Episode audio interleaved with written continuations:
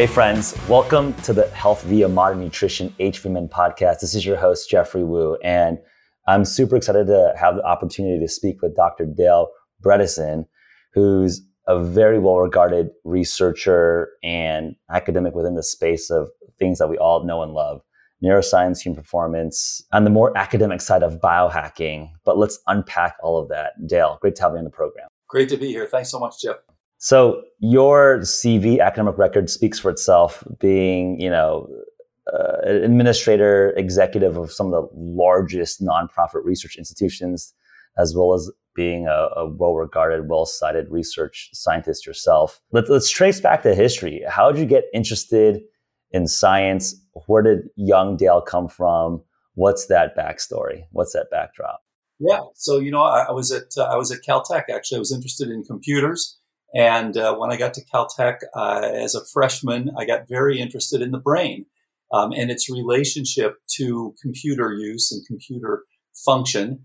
I got very interested in you know synapses and how they form and how you have uh, memory and, and function in this amazing five hundred trillion synapse thing inside your skull. And then I started getting interested in the fact that this is the area of greatest biomedical failure. When you look at therapy for neurodegenerative diseases, this is the area of medicine that has failed more than any other. So as as people say, everybody knows a cancer survivor, no one knows an Alzheimer's survivor. So I get very interested in you know, why these brain diseases, why is Alzheimer's so incredibly common? And it's really, people don't emphasize this enough. It's it's a disease where people really don't understand what it is because it's not a typical infectious disease. It's not a typical neoplastic disease. It's not a typical autoimmune disease. And so there are all sorts of theories out there. And so I went from Caltech to, and actually spent some time at M I T as well, and then went on to, uh, to go to medical school so I could understand something about brain disease, and actually worked for two Nobel laureates, uh, for Doctor Roger Sperry, who was the guy, guy who won for split brain, and then Doctor Stan Prusiner, uh, who won for his discovery of prions. So came to U C S F to study neurology and then worked for Doctor Prusiner.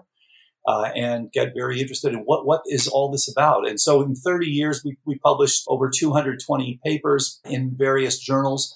And the really interesting finding was, if you look at the fundamental nature of the neurodegenerative process, it's very different than what we're told. We're told it's because of misfolded proteins or reactive oxygen species or prions or tau or amyloid and on and on and on. Uh, herpes simplex has come up, type three diabetes. They're all, everyone's got their favorite thing. But if you step back and look at this, what happens is you have various neural subsystems within your brain. And there's a plasticity system that's related to Alzheimer's. There's a motor modulation system that's related to Parkinson's. There's a motor power system that's related to A L S. And you can go right down. There are various different subsystems. In each of these subsystems, there is a supply and a demand. And for all of these, you develop these neurodegenerative diseases, perhaps not too surprisingly, when the supply is exceeded by the demand repeatedly or chronically. And so the interesting thing is these are network dysfunctions. And so you can literally go through and look at the various components of the network that are related to Alzheimer's. And we published a few years ago, we initially identified thirty-six components. There are a few more. But it's not thousands. There are a few dozen things that are absolutely critical for your best plasticity. And that's both on the side of losing it for Alzheimer's and the side of optimizing it for best brain function. And so the good news is we started measuring. So twenty fourteen, we actually published the first examples of reversal of cognitive decline in patients with Alzheimer's. I'm really excited right now because we just finished the first trial in history in which, instead of predetermining a treatment, which is what's typically done, you say, I'm going to use this drug or that drug or this instrumentation, whatever. In this case, we flip the script.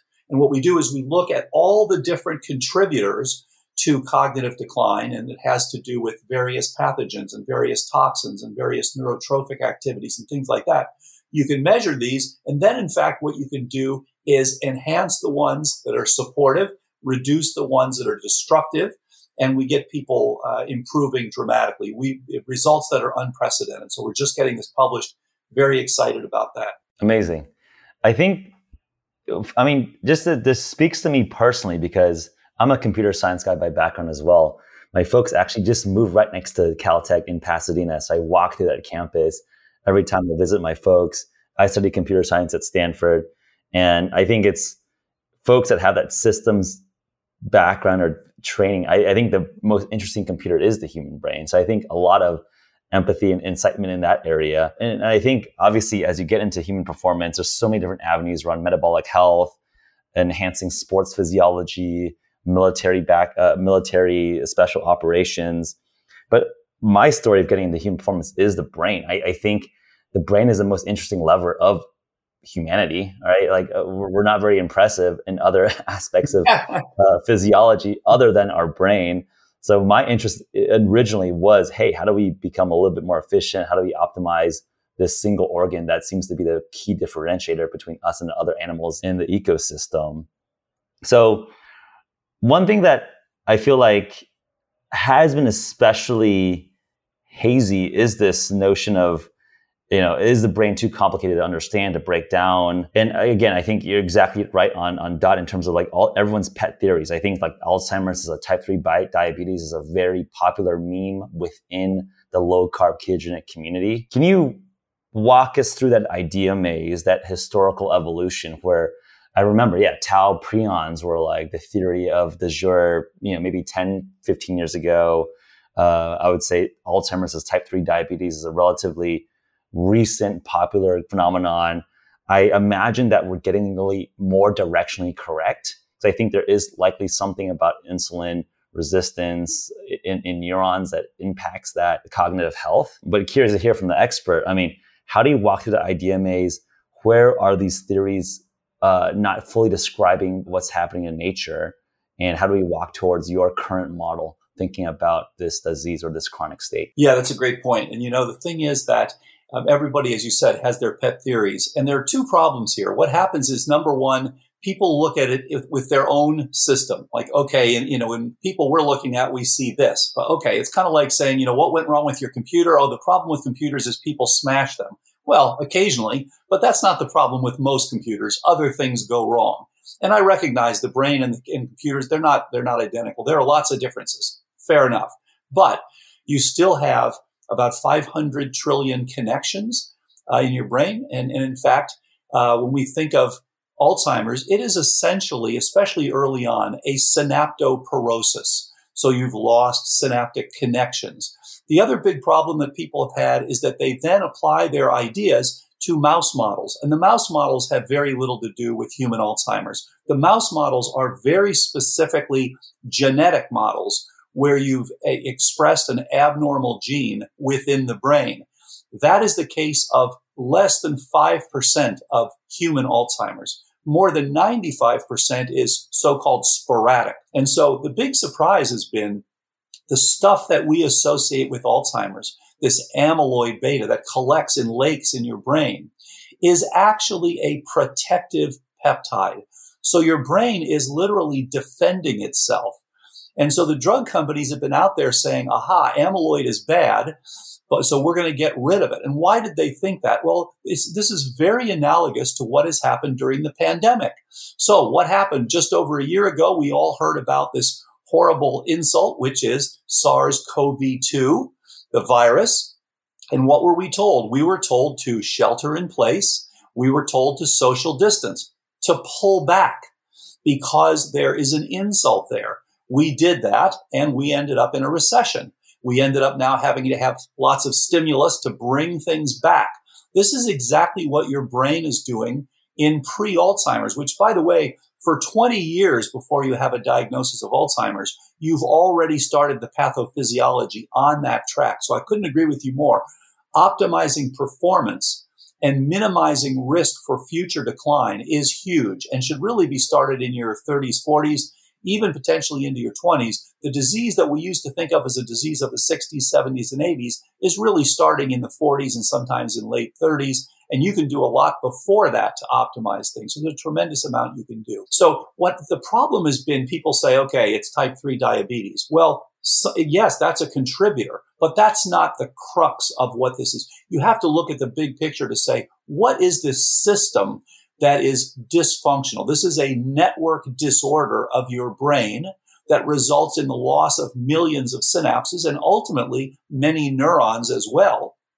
And so the, so if you, if you look at it mathematically, your probability of developing Alzheimer's is proportional to an integral over time of the ratio of your synaptoclastic signaling. That's the pulling back, which is normal. You're doing both all the time. You're, you're going forward, you're pulling back, to your synaptoblastic signaling. That's the making and keeping of synapses. So essentially, your brain is looking at two different modes. A mode where things are good, I'm going to grow and make, and I'm going to make synapses. Again, this is no different than your president of your country would do. Say, things are good. We're in a good time. We're going to make, we're going to make new bridges. We're going to make new roads. We're going to interact with new countries, all these sorts of things. That is a growth mode, and your brain does that. That's the synaptoblastic mode. Synaptoclastic mode is pulling back. That is a protective downsizing mode.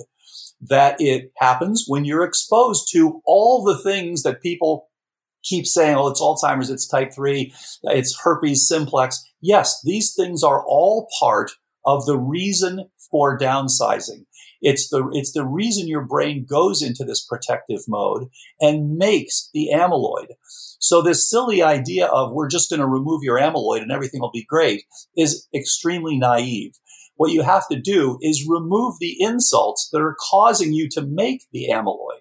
And yes, it has to do with herpes. So if you look at that integral, let's break it down. There are four terms, two in the numerator, two in the denominator. So synaptoclastic signaling over synaptoblastic signaling is approximately equal to the sum of all the different things that create inflammation, various leaky gut, P. gingivalis from your mouth, herpes simplex from your lip, molds from your sinus, anything that can get into your brain and cause inflammation. The amyloid that we vilify in Alzheimer's is part of the inflammatory process.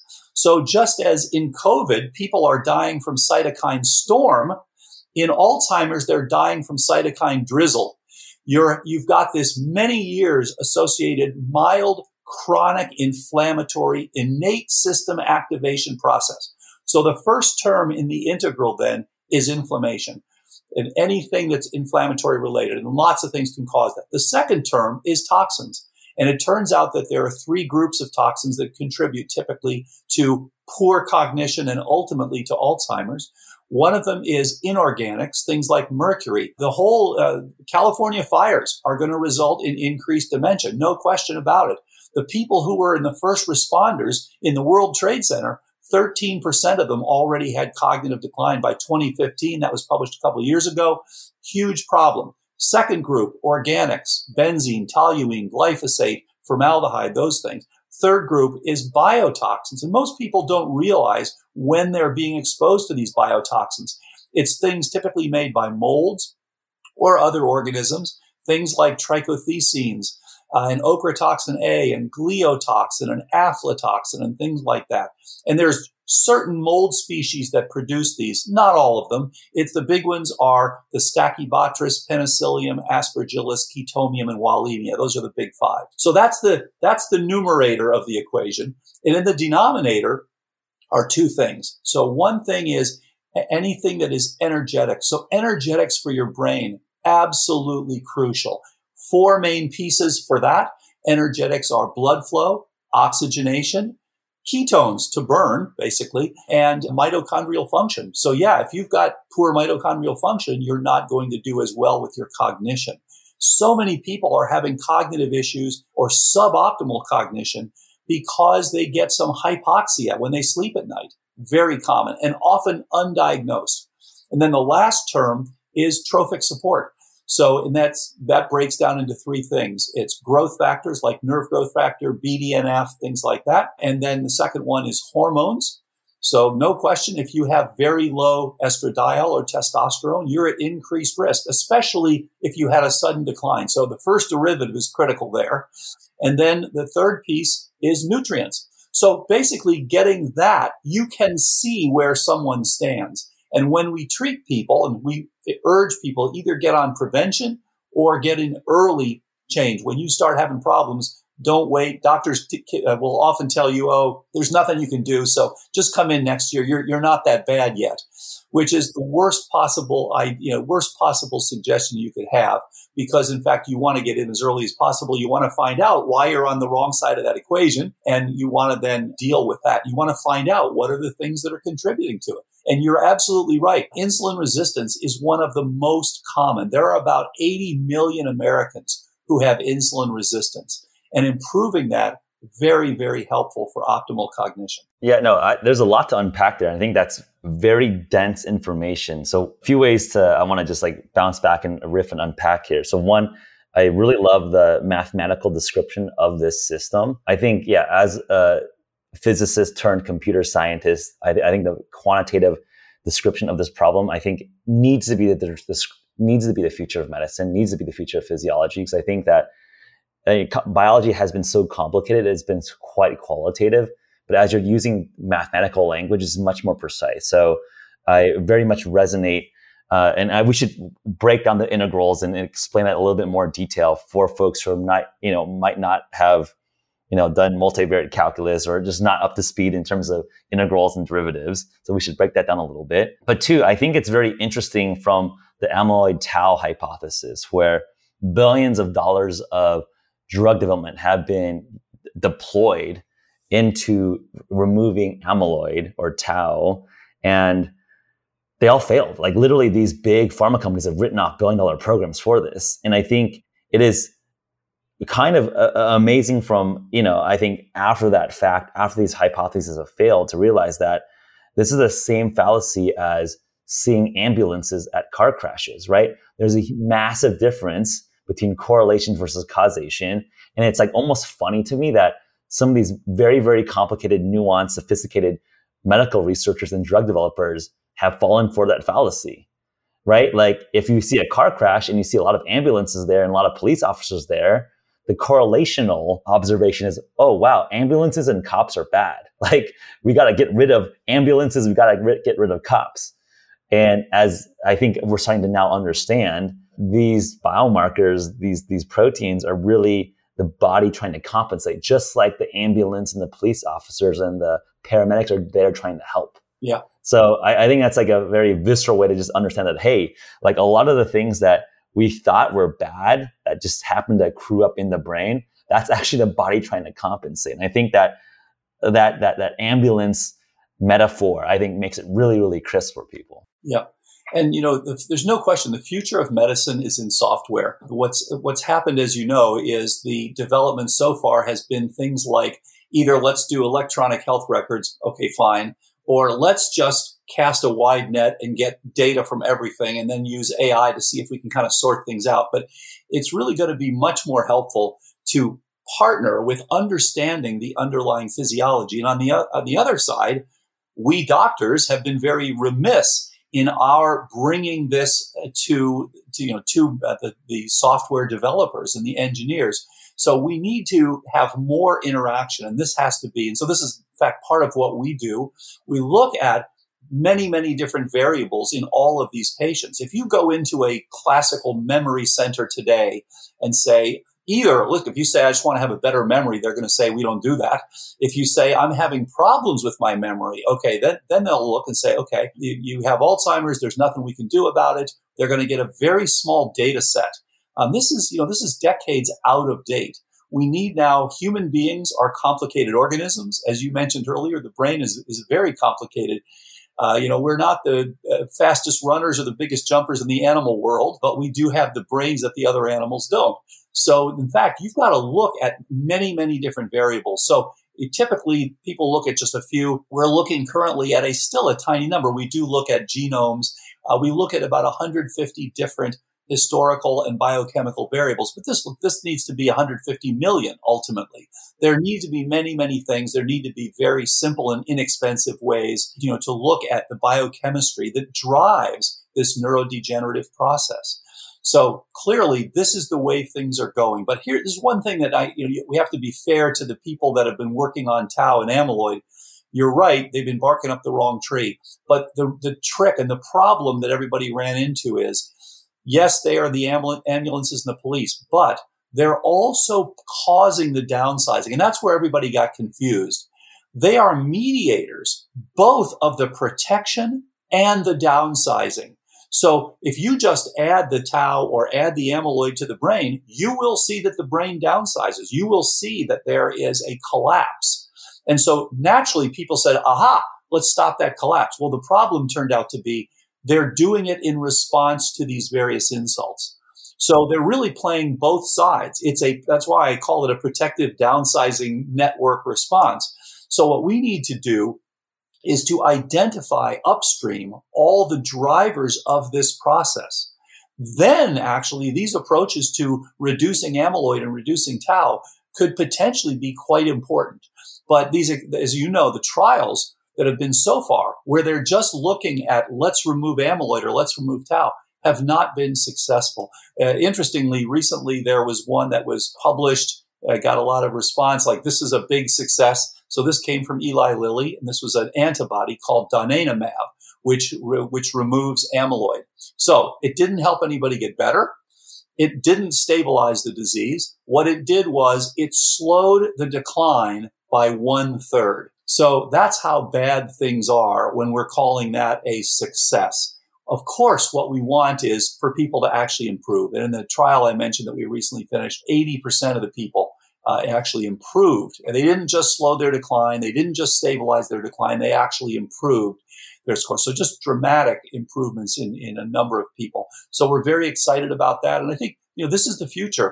There are going to, there's going to be a desire to remove that amyloid and remove the tau after you've removed what's driving the problem. one hundred percent, right? You're like, it's essentially, instead of just solving for the leaves, you need to uh, solve for the trunk. And if you solve the trunk, the leaves will, repair, will will resolve itself. So I think one thing that is worth unpacking here is diving a little bit about the mathematical description, especially how it relates to type three uh, diabetes, because I think that is a very popular model within the low-carb ketogenic community. And I think it's directionally correct in the sense that, as you're saying, you know, uh, metabolic syndrome, insulin resistance is Uh, disaster in Western population, especially in America. That seems to be an important part of the component. But I, I, I actually, you know, you know, this is the first time hearing that. You know, the way you describe the model, it does not obviate that model. It's just like that. That is one critical component within the larger overall kind of framework, which I think actually resonates quite tightly with me, because I think just insulin resistance doesn't seem to fully capture the etiology of Alzheimer's, because I think Alzheimer's is very, very complicated. And it makes sense that as you're talking about inorganics, uh, biotoxins, that seems to be a fuller description. So just as you have Newtonian physics, Einsteinian general relativity, quantum mechanics being uh, uh, broader descriptions of the same problem, in some sense, uh, and just to clarify for the audience here, you're not obviating Uh, the key insight that there is a high degree of insulin resistance as a core, like a potentially a major driver in a lot of these cases of Alzheimer's. But is it that one and only driver? I think that is an incomplete uh, explanation. So I'd love for you to, you know, reconcile or at least integrate the observation or the or, or the popular meme or the popular description of type three Alzheimer or type three diabetes into, I think, what you have is a is a more holistic explanation or model. Yeah. So let's start with the fact, yeah, this is maybe the most common contributor. So absolutely, it's an important one. But let's start with the fact that insulin resistance is neither sufficient nor required for Alzheimer's disease. So there are plenty of people who get it who don't have insulin resistance, and there are plenty of people who have insulin resistance that don't develop Alzheimer's. So that's the beginning. And then secondly, let's go back and look. So we talked about basically four terms. Inflammation is in the numerator, toxins are in the numerator, and then the denominator is energetics. No question, good energetics are, are inhibitory of the process. Um, and then trophic support from hormones, from growth factors, and from nutrients. Okay, so if you now develop problems with either prediabetes or type two diabetes, what happens, very interesting, you actually have two different effects of this.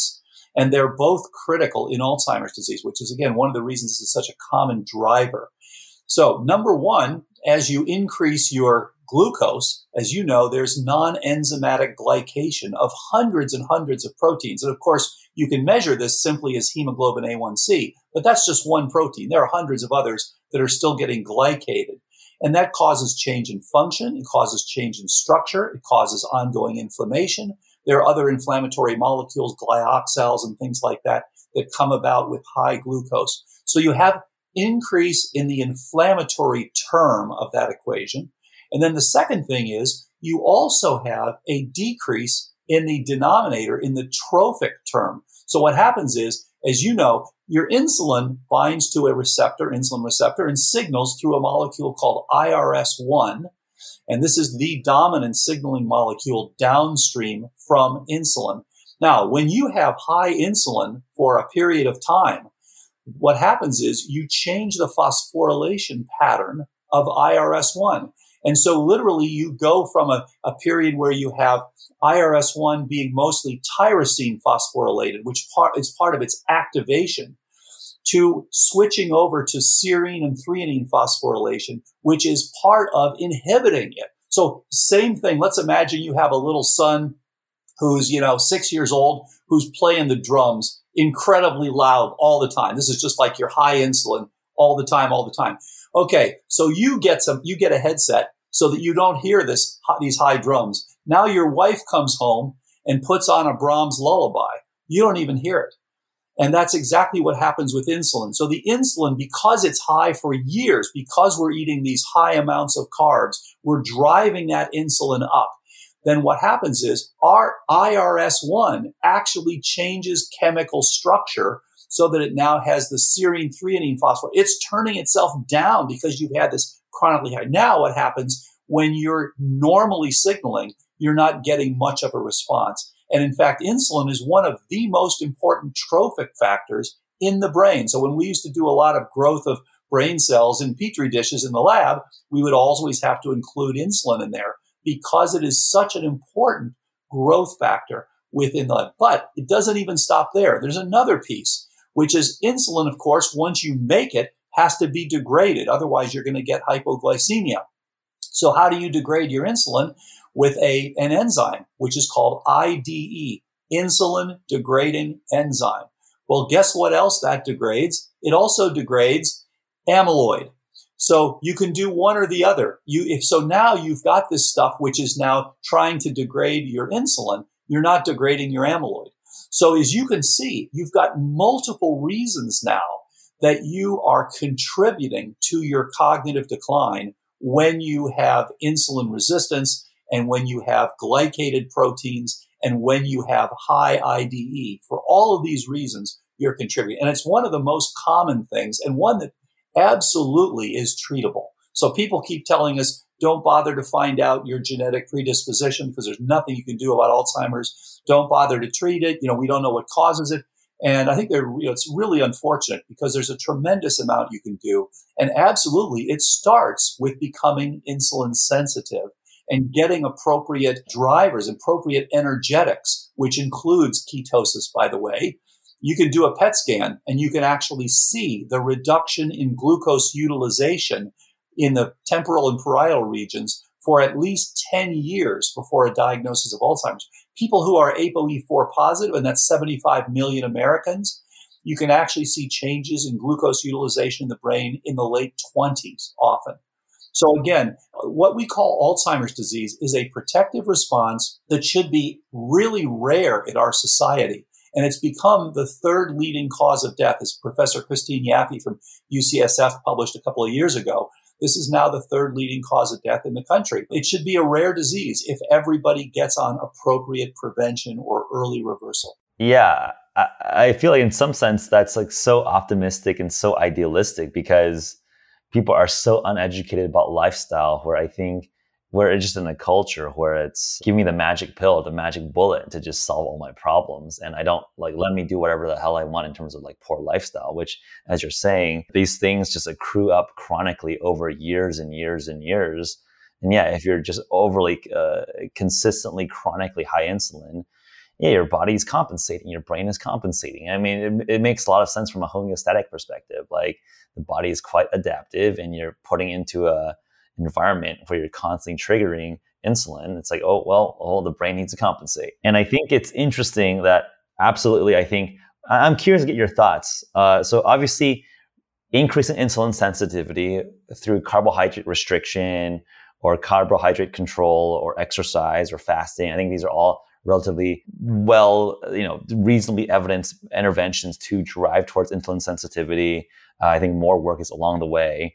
I've also seen pretty compelling data around exogenous ketones and exogenous lactate, which bypass the insulin pathway or, or pyruvate dehydrogenase, where we can rescue the like, like the glucose deficit in the brain scan. Uh, what is your sense of some of these alternate substrates to rescue the energy deficit?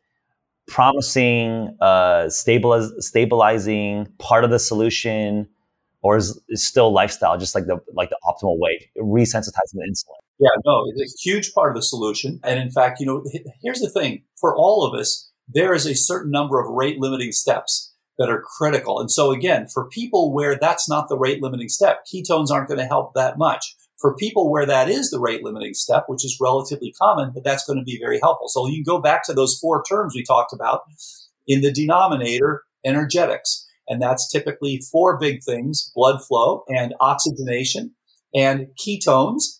Uh, to, to, you know, to, to burn, and then your mitochondrial function. If you don't have the mitochondria to burn the ketones, it's not going to help you. So you have to have those four things. And you're absolutely right. What happens is we need to be metabolically flexible, able to burn glucose, able to burn ketones. Unfortunately, for so many of us, we're able to burn glucose, and we've had glucose, glucose, glucose for years. We haven't had the ketones. And so Doctor Stephen Cannell has done some really nice work showing you can bridge that energy gap in the brain by adding ketones. And we typically recommend people get between one point zero and four point zero millimolar beta-hydroxybutyrate into their brains, which you can do. Endogenous ketosis has its own advantages, but to start with, exogenous ketosis is excellent, great way to start. And so, you know, when we see patients who are having cognitive decline, that is an emergency. They're telling us we are on the wrong side of that equation. And for many of them, it is at least partly because of their energetic mismatch. So therefore, getting them going on some exogenous ketones to begin with, very helpful. Now, you can also check with breathalyzer. But again, you want to be able to check these various parameters to know which ones are affecting you and which ones are not. And as you know, there are so many wearables And, and simple things you can do that weren't available even five or ten years ago. So you can now check your nocturnal hypoxia. You can do it with an Apple Watch. It's simple. You can check your ketone levels. You can do it with a breathalyzer called BioSense. You want to, in that case, get yourself above ten A C Es. Uh, if you're going to use a, uh, you're going to use a blood check uh, and just prick your finger, fine. You can do like with a Precision Extra or a Keto Mojo, and you can get these, all these things over the counter very simply. You want to get between one and four millimolar. You can check your heart rate variability, as you know. You can check your blood pressure, which is easy to do. You know, you can check your sleep stages and how much R E M and non-R E M sleep. You can use things like an Oura ring. You can check your temperature and actually see, get very, you know, the stories of getting people very early with COVID, picking it up on their wearables before they ever had any idea that they had this. These things are so helpful, and they're helpful for us to gather data to allow us than to, to use A I to figure out, okay, what are the critical things? Because, you know, think about it. There's a medical revolution that's happening. And unfortunately, it's largely a silent revolution.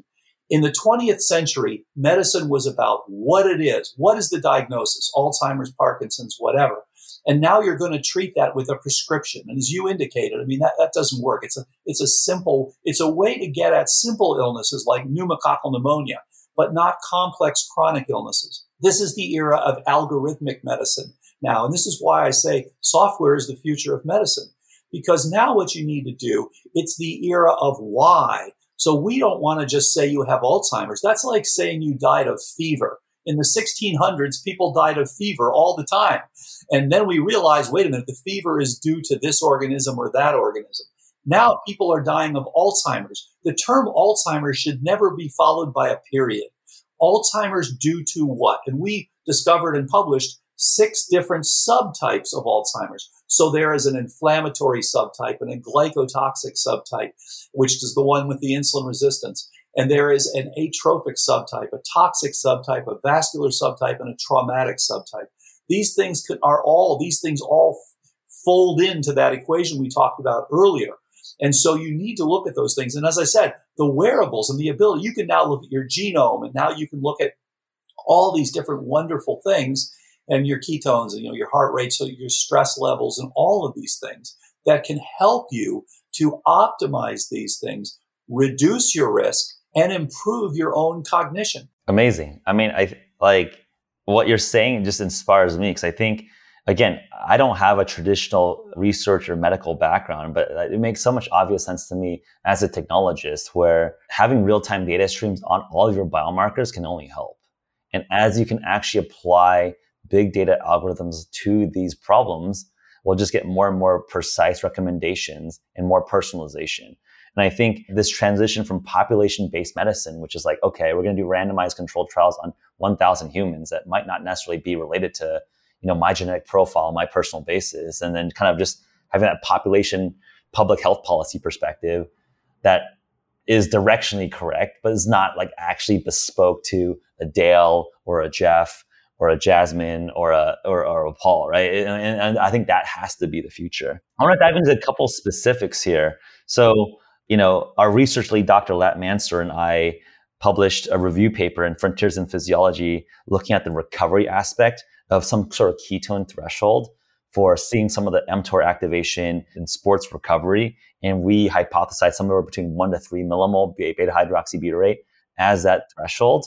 I'm curious, you you, you threw out a, a region between one to four millimole in terms of the target level of blood beta-hydroxybutyrate that might be potentially efficacious for at least stabilizing mild cognitive impairment or Alzheimer's. Is that, do you have a more tighter bound, or is that more bespoke towards individual patients? Obviously, that one to four range is pretty wide, where like for one point oh, that's pretty doable through a ketogenic diet. Obviously, getting to four is pretty tough. Again, like for, I know like a lot of our, our audience and listeners have done like multi-day fasts, right? Like four millimole ketones is like five days of fasting, pretty tough to get on a ketogenic diet, even if you're close to zero carbohydrate. Do you have some sense in your clinic, whether it's data, unpublished data, clinical practice, that you can tighten that bound a little bit? Yeah. So that's a great point. You know, so again, It's it's interesting to me that the old-fashioned medicine, you look at one variable at a time, but that's just not the way the brain works. It's this whole network. So you have to look at a whole set of things. And that's where A I is going to be so incredibly helpful to look at, because there's, you know, way back in two thousand eleven, we proposed the first comprehensive trial for people with cognitive decline. And we were turned down by the review, by the I R Bs, the review boards, because they said, no, you must not understand how to do trials because you can only change one variable. And we said, well, you guys must not understand Alzheimer's because it's not a one variable disease. You got to look at all the different things together. So here's the thing. When you look at each of these recommendations that we have, it's based on all, we've had over five thousand people go on a protocol now. We've trained over two thousand physicians from ten different countries and all over the U S. And so we start looking at, you know, who's doing the best on this protocol. And the people who are doing the best are typically getting over one point oh in uh, over one point oh millimolar beta hydroxybutyrate. And yes, in some cases, they're doing this exogenously. In some cases, they're doing it endogenously. Again, the endogenous gives you some advantages, an anti-inflammatory state, for example. But Doctor Stephen Cannell is the one who showed that, in fact, as you go up in your, your ketone levels, you can cure that deficit, that energetic deficit. You can actually get enough ketone burning to improve that deficit. So we started there, and then we looked at where, okay, he's suggesting that same sort of range. We're looking at who's actually done best. Now, there's no reason. You don't have to get to four. We're just saying, please get to one. The people who are down at zero point three, zero point four, overall, they're not doing as well with their reversals of cognitive decline. And we've had a lot of people say, oh, you know, what are you talking about? You can't reverse cognitive decline. We've documented, we published one hundred documented cases back in twenty eighteen. So we're seeing this again and again and again. And yet it's not, you know, the general, uh, the, the, the general medical group has said, you know, we don't believe this yet. Well, okay, we're, we're publishing data. The, and this trial that we just finished will, uh, you know, will confirm and extend that previous published data. So you want to get in that. Now you start getting, as you know, you start getting too high. There can be problems there as well. And, and on the other hand, you don't want to get so low that you're not getting into that mild ketosis. So, you know, we, we use, you know, we call this mild, mildly ketotic. And for the, the dietary part of the overall protocol, this is a plant-rich, high-fiber, uh, mildly ketogenic diet. Yeah, you can have meat and fish if you want to, or you don't have to have meat and fish. It's totally up to you. You want to, if you're going to do meat and fish, you want to use the right kinds, right? You want to make sure that it's a grass-fed beef or a pastured chicken or wild-caught fish. You want the low-mercury fish. You don't want to be eating a lot of tuna because mercury is one of the contributors to cognitive decline. So you want to get the, those. So, so yeah, that's where we end up with one to four. And again, you know, could you do it at zero point nine nine? Yeah, probably. You know, do, do am I worried if someone goes to four point one? Not particularly, but that's the, you know, that's the optimal range. And when you're, again, when you're down at zero point three, zero point four, you're not going to get as good results. Yep. Yeah, I agree in terms of just like, just from an athletic perspective where I spend most of my time, I mean, that just, that just like such a small amount of the actual substrate being burned, and it's like such a nominal amount of ketones. It's just like feather dusting at, at that point. There's two things that I want to like expand out here. So one is talking about the traumatic side of house. Yeah. I've been spending a lot of time thinking about traumatic brain injury and concussion, and curious to get your thoughts on potentially the Uh, relationship between acute traumatic brain injury, concussion with Alzheimer's. Because as I've been researching and, and looking at the scholarship between the metabolism, the physiology of the metabolic cascade between Alzheimer's and traumatic brain injury, and, and it and it has so much analogous pathways, right? Glycolysis is shunted on on on on both disease states, both both states. Uh, there's an activation of the pentose phosphate pathway. Ketones and oral lactate seem beneficial for both conditions. You mentioned that as one of the six contributors that you'd identified. Curious to hear a little bit more about how you connect, reconcile T B I concussion with Alzheimer's. I think in, in some sense, and maybe this is a too much of a stretch of the term, I think there might be like a model relationship between T B I and Alzheimer's in the sense of potentially looking at overlapping therapeutics, because there seems to be similar uh, metabolic responses in the brain. Absolutely. So let's go back to the fact that the fundamental nature of Alzheimer's disease, that the thing we call Alzheimer's, is an insufficiency of the support of a, of a network that underlies neuroplasticity. So there are all these different things. We talked about uh, insulin resistance earlier and things like that. Inflammation is critical. Now, you can get there with this insufficiency in many ways, and one of them is trauma. So now when you're actually creating this trauma, and it's important to rem- remember, you can get there with a with mild repeated trauma. And this is something that comes up again and again and again. Now, there is what's called C T E, chronic traumatic encephalopathy, which where you have tau without the amyloid. And what that looks like is basically you've cleared up the amyloid over time. These people are, you know, you get the trauma relatively young, things like football players, you clean up the amyloid or tau. Because remember, the difference there is with insulin resistance, there's an ongoing insult. With trauma, there's t- there there are specific insults, episodic insults, but it's not ongoing after the trauma is over. So now you're trying to repair that trauma, and absolutely you end up with a tauopathy and often with amyloid, although the amyloid can be cleared over time. And so you now can address this by supporting this and by supporting it with things. And you mentioned the ketone effect. Uh, as you know, there are also uh, big effects of high omega threes as an example. And so there are nice protocols. And we, we believe that anyone who's played traumatic sports or or had head injuries in, in uh, automobiles and things like that should all be on prevention. And by the way, so should anybody who's had COVID nineteen, because there are very clear long-term cognitive effects. And even, as you probably saw recently, uh, Parkinson's in some patients who've had COVID nineteen. So anyone who's had those sorts of insults should be on prevention as early as possible. And this is where, yes, this contributes. In many ways, this, what we call type five, which is the traumatic, has some similarities with type two, which is the atrophic, because you're not getting the supply. In one case, it's because you don't have enough of the trophic support. In another case, it's because you don't actually have the anatomical connections. So, yeah, there's a tremendous amount that can be done. As you indicated, there are some, some similarities in terms of the biochemical alterations. So I think, again, that T B I plays a role in increasing likelihood for cognitive decline that we associate both with Alzheimer's and C T E, which, again, you know, are close cousins. C T E is essentially uh, Alzheimer's, where you cleaned up the amyloid and now you have a chronic tauopathy that doesn't any longer have the amyloid. But it's the same general idea. It's a degenerative process in response to an insult, which altered this beautiful uh, synaptic network. Yeah, one hundred percent. I mean, I think I just have a lot of friends who are professional boxers or M M A fighters or just folks in military. And it's just like, you, these guys are just getting concussions and T B Is yeah. daily, basically. And just like, uh, in, in some sense, I am worried for them because... yeah. Yeah, I don't want them to, you know, in, in ten, twenty years, be a vegetable, essentially. And I mean, I don't mean it in the most light, like, I don't mean it in like a insulting way, but like, that's literally the end, end state of Alzheimer's.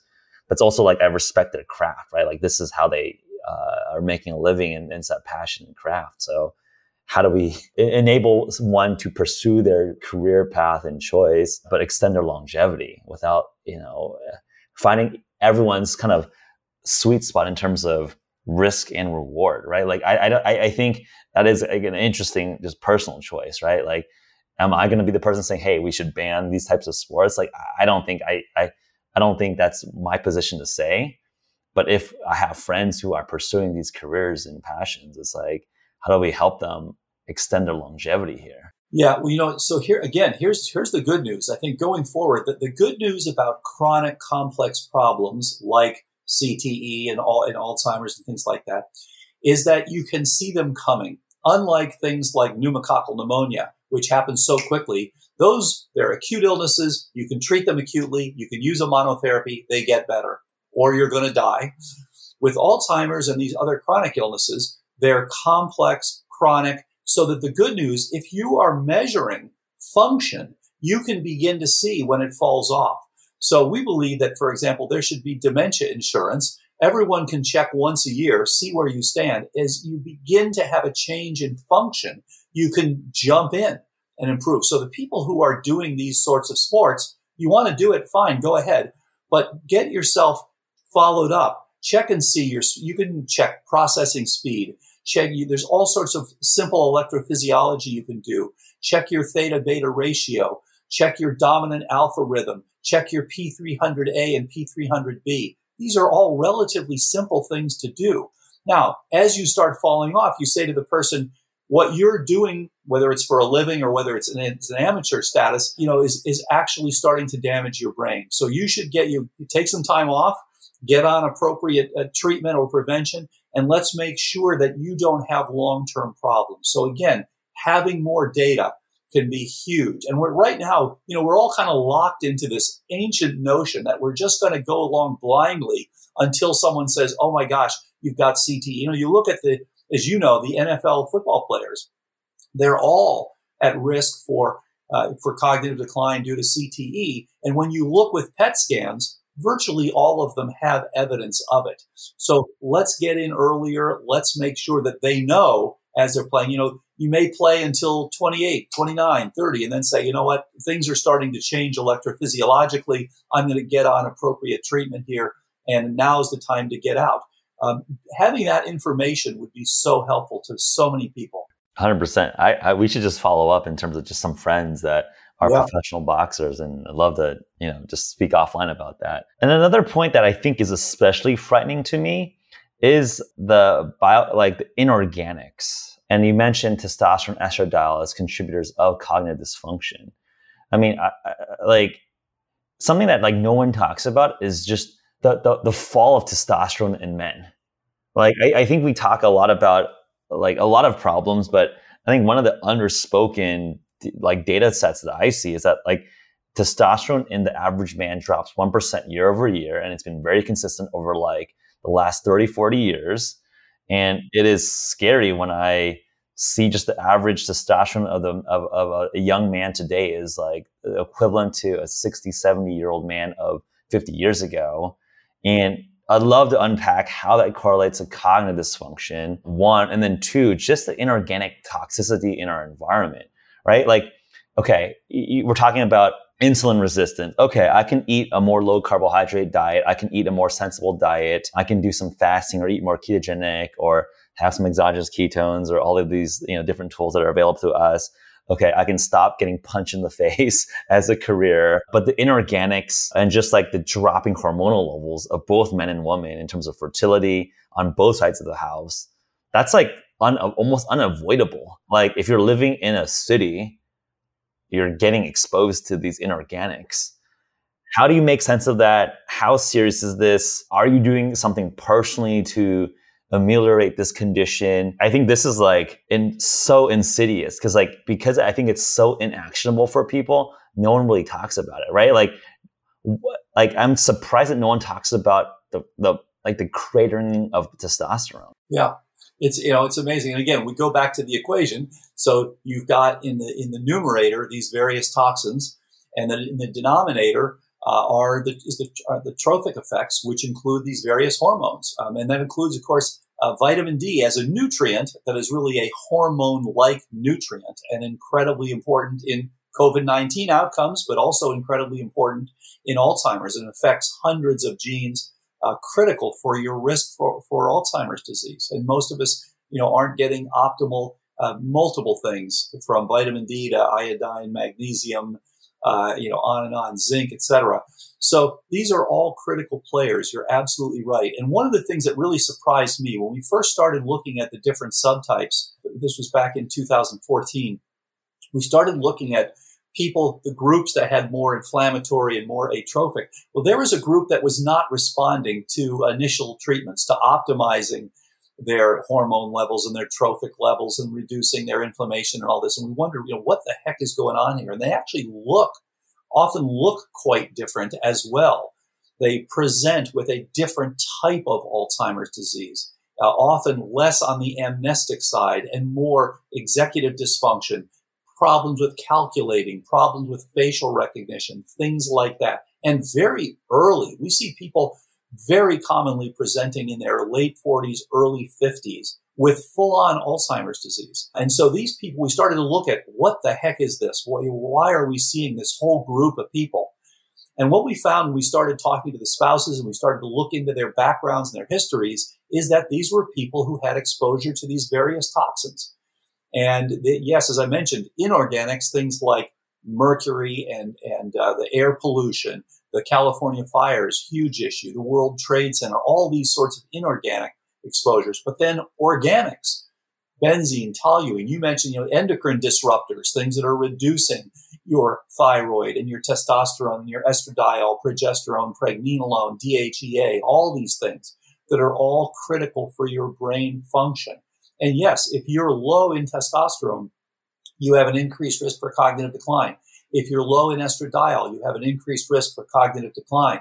So looking at those, measuring them, and optimizing them is critical.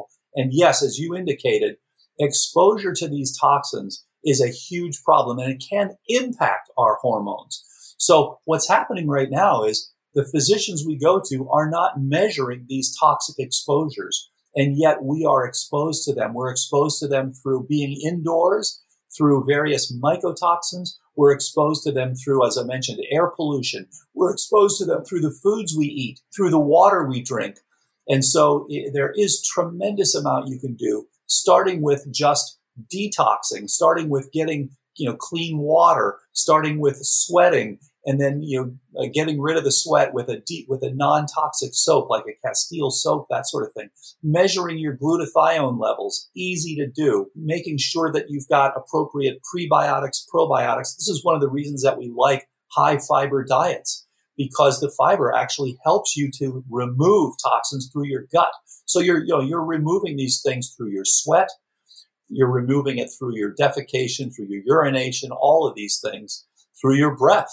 All of these things. And in fact, most of us are on the wrong side of that balance. We're accumulating them more than we are removing them. And by the way, the, the neurological disease that is on the upswing more than any other. As much increased as Alzheimer's is, which it is, Parkinson's is actually worse in terms of being on the upswing. There are about one million Americans with Parkinson's and about a million Americans with Lewy body disease, which is a related condition. And this is the one that's dramatically increasing. And why? Because of the exposure to various toxins.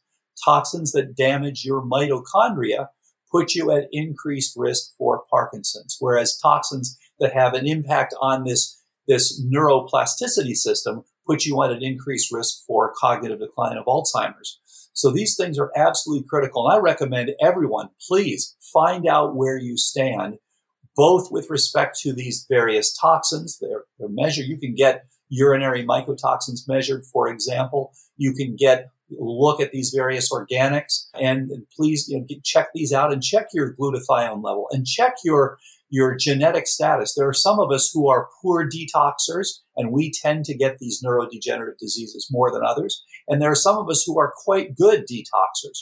There are many people that have nulls in their glutathione-related genes who are poor detoxers. So again, there's so much more that you can do that is currently being done by standard of care. Yeah, I mean, standard of care is not much, to be honest, right? Like, I think the yeah. average person listening is probably lucky to see their doctor once a year. I mean, it, it, it, that's just a fact. It's not a critique or a or an indictment. It's just like, that's just the truth. I mean, I think people are just too busy and it's too expensive.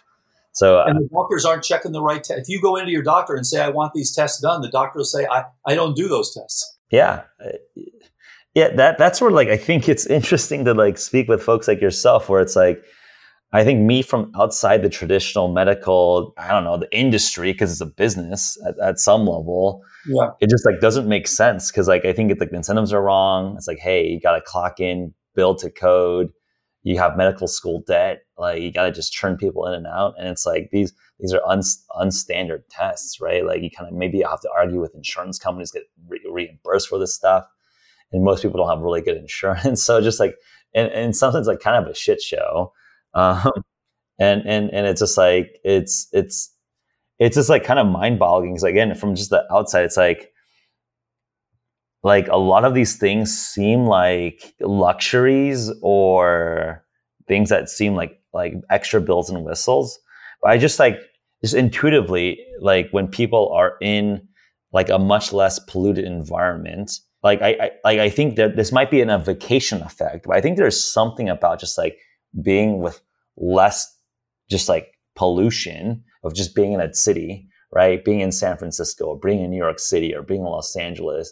And if we're in on a, you know, being in Tanzania or something, and it's like, oh, like you just are not surrounded by as much toxins. I think there's something su- subjective or intuitively, like you just seem a little bit more energetic. And maybe th- this might be just me biased and be like, hey, I'm on a vacation. I just feel better. But there's likely something just towards the availability of toxins. And I think it's like people just don't know. And I think it's like being ascribed to a placebo effect or vacation effect. But I think just the way, I, I think quantitatively, if people are actually measuring this, and I, I challenge our audience, if people, there's grad students out there, just actually measure this, like there's likely some actual qualitative and quantitative improvements. That's not just some like subjective placebo effect here. It's a really good point. And you know, what, what happens is because people are not measuring these things as they should be, they, they keep talking more about what you should do. Well, you should go on a vacation. You should de-stress. You should do this. Well, it helps some people and it doesn't help other people. So what's really interesting to me is we're in the dark ages here. So you go back to the early nineteen seventies. You couldn't do any of that. There, there were no home computers. You couldn't do printing. You couldn't do, you know, desktop publishing. You couldn't do so many of these things. There were no wearables, all this stuff. And so there was a revolution, obviously. Silicon Valley was at the center of it, saying, okay, you can now do all this stuff on your own. This is where we are with all these health parameters. What's being done is like the old I B M, like of the, of the seventies. It's all being, it's all being moved. It's all sitting in your doctor's office, who isn't doing the important things for you to know. And the revolution that's coming is to have all these wearables, to have all the A I, to all this look to say, look, this person actually needs a vacation. No, this person actually needs a detox program. This person actually has undiagnosed pathogens. And so to be able to collect all these and to look at, to be able to do these outside of your typical doctor's office is the future. Because unfortunately, uh, the physicians, as you said, they're stuck with the business model. They have to respond. If they order any of these tests, they're immediately told by the business person, you can't order those tests. Because let's face it, the, the medical model is set up. You pay up front. So the, the more they can get from you up front and the less they can give you on the back end, the more money they make, right? So, of course, you're going to get as little as possible on the back end. And that's not optimal for your health. So we need to look at these parameters over time. And this is going to be a fundamental change with all of these complex chronic illnesses. And my argument is that, and I put this in, in the, the book I published last year, the future, the, the, you know, these diseases will be seen as twentieth century diseases. We're going to, by the end of this century, there will, these, these complex chronic illnesses like Alzheimer's and Parkinson's are going to be very rare illnesses, you know, lupus, all these things, because it will become much more clear what's driving them, and you'll be able to prevent or reverse them early on very easily. Yeah. Yeah. I, I think just having had just a lot of just wonderful conversations with like great doctors and, and just understanding more about the healthcare leviathan or the industry, it's it's just like interesting to see how there are young people that want to do well for their community, and then they enter into this like ecosystem where they're literally like car technicians, right? Like they are so busy just filling out insurance forms and reimbursements that they're just like spending fifteen minutes and algorithmically just prescribing pills. They're not actually trying to go to the root cause, the primal causes, as you're describing here, right? Like they literally don't have the amount of time that maybe you or I have literally thinking, hey, what is the systematic primal root cause of these chronic diseases? It's more like, hey, um, I'm a technician, uh, diabetes, metformin, th- this thing, rapamycin, this thing, like, you know, prescribe some uh, Alzheimer's drug, right? And it's just like, I don't want to critique people because I think they came into this industry to do good, but they're they're so surface level. They don't understand actually the physiology to the level that like it, it's like it's like silly to me because like I don't have any professional training in this area, and yet I I, I think I understand the biology better than these people, and it's like this is weird, you know? Yeah, yeah. No, and, and what they're doing is they're they're serving as quickly as possible McMedicine. So they're cooking the, you know, they're cooking the, the medical hamburger as quickly as they can and moving it down and just serving you this stuff, which is crap. Yeah. And unfortunately, as you said, they, these people went into medicine because they want to help. They they went into medicine because they love being healers, because they want to do the right thing, but they're limited by the system. And the system does not allow them to do tests that are important. The system does not allow them to do a, the appropriate preventive care. The system does not allow them to use the appropriate algorithms and the appropriate software to get best outcomes. Um, it is a business, unfortunately. And so this is what really needs to happen. My argument is that we are in the middle of the bloodiest revolution in history because it's it's a bloody revolution because we're changing from a system where people are dying. I mean, people are dying left and right of Alzheimer's. You look at what's going on in this country right now. There is about a fifteen percent chance for each of us who living today that we will die of Alzheimer's if we don't have better prevention and reversal. And it should be, again, it should be a rare disease. So what that means is about forty-five million of the currently living, that's almost one hundred times as many who've died of COVID nineteen. So this is how big the Alzheimer's pandemic is. And that's just one, one illness. So th- this is a huge, huge problem. And in fact, as I mentioned, the most common genetic risk, uh, which is A P O E four, everybody should know their ApoE status. Easy to find out. You can do twenty-three and me or have your doctor check it. It's easy to do. Uh, and again, you don't need the doctor to, to check it. And if you have if you have zero copies of A P O E four, you have about a nine percent lifetime risk of Alzheimer's. Single copy, about thirty percent risk.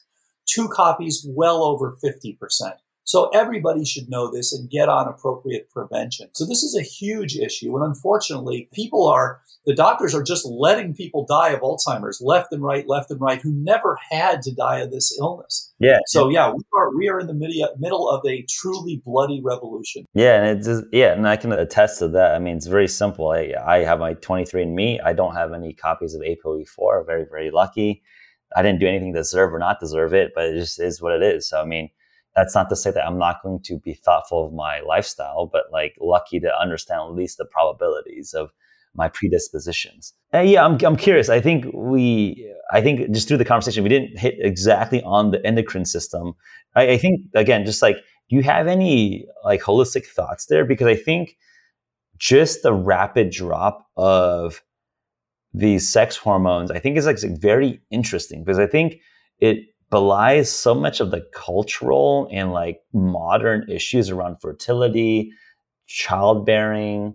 I, I think it's something that, again, it's like underspoken about. And I think it is due to environmental toxins and inorganics. And it sounds like, you know, it leads to things like Alzheimer's.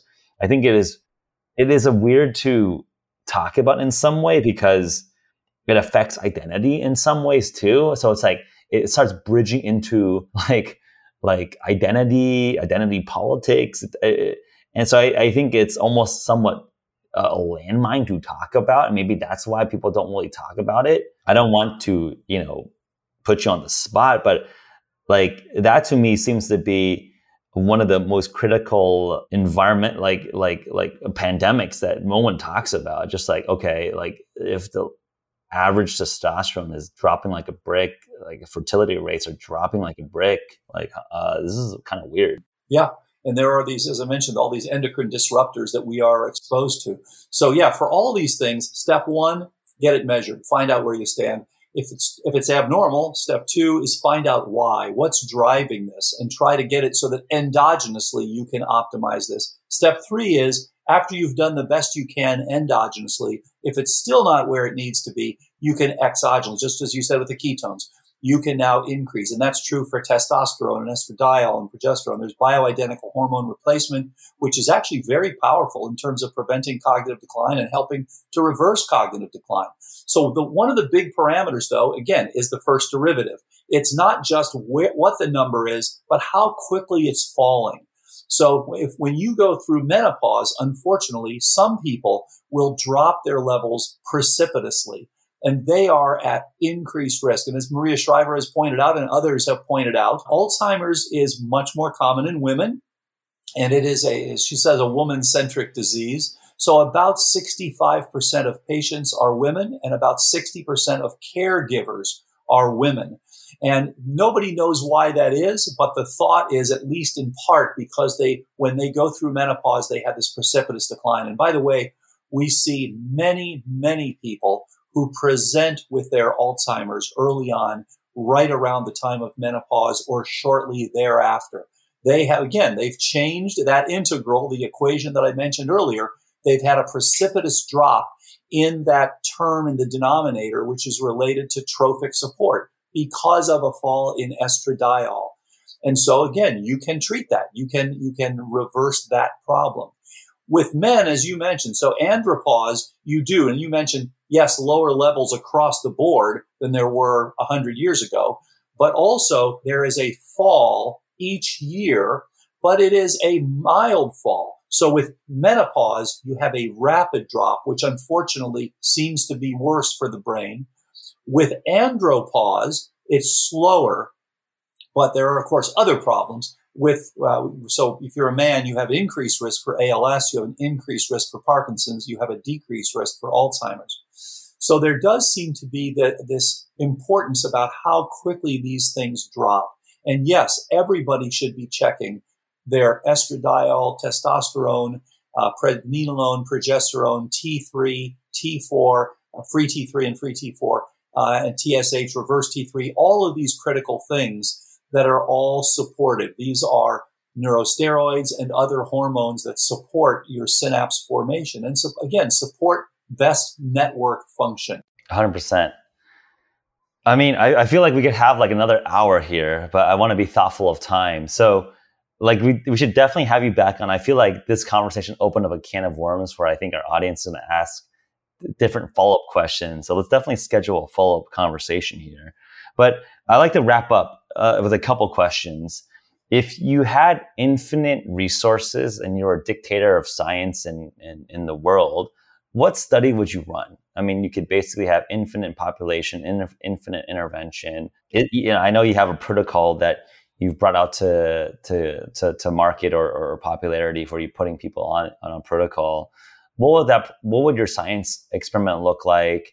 What would you like to prove as a as a key endpoint? Yeah, great point. And and we've thought about this a lot because the, the point here is to reduce the global burden of neurodegenerative disease. This is a trillion dollar global problem. This is one of the most significant problems right now, with all these people undergoing neurodegeneration. Just Alzheimer's alone is a trillion dollar global problem.